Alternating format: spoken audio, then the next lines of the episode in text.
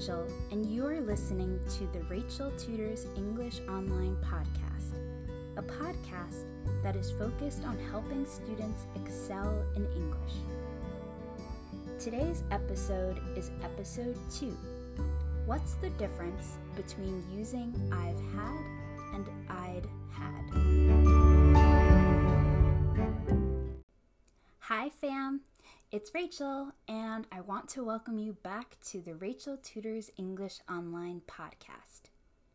Today's episode is a Q&A episode or a question and answer episode where I will spend the length of the episode discussing a question that one of my Instagram followers had. If you don't already follow me on Instagram, check out Rachel Tutors English Online and send me a private message with your questions.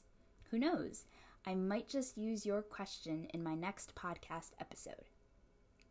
Today's question was this What's the difference between using I've had and I'd had?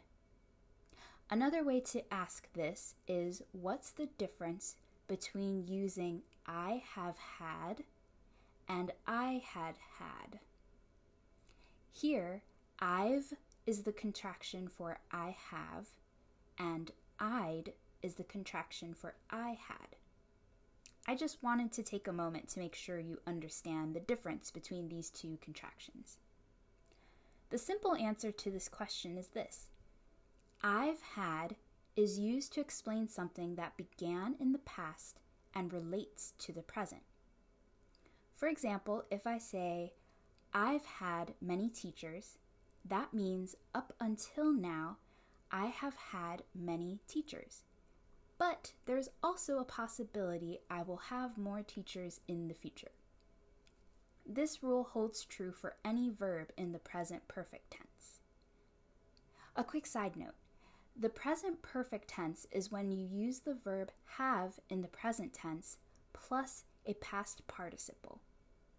In this example, it was the verb have plus the past participle of the verb have, which is why I've had was used.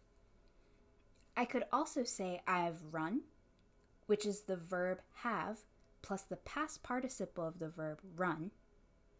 Or I could say I've written, which is the verb have plus the past participle of the verb write.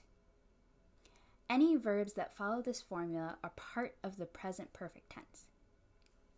Now, back to the other part of the question.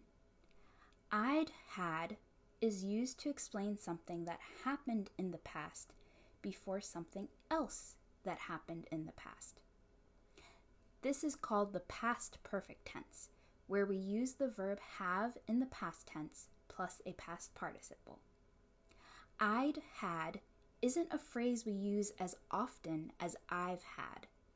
It's used the most when telling a story that happened in the past. For example, if I say he'd had a drink or two before he went to the party, that means he had a drink or two before going to the party. He had the drink first, and then later he went to the party. We use this past perfect tense to share events that happened in the past in the order that they happened. So, to quickly summarize my answer to the question, I've had is used to describe something that started in the past and affects the present, while I'd had is used to describe something that happened in the past before something else happened in the past. I hope this episode helped you understand a bit more about the present perfect and the past perfect. The present perfect is one of the most confusing aspects of the English language, so the more you practice it, the easier it will become. Until next time!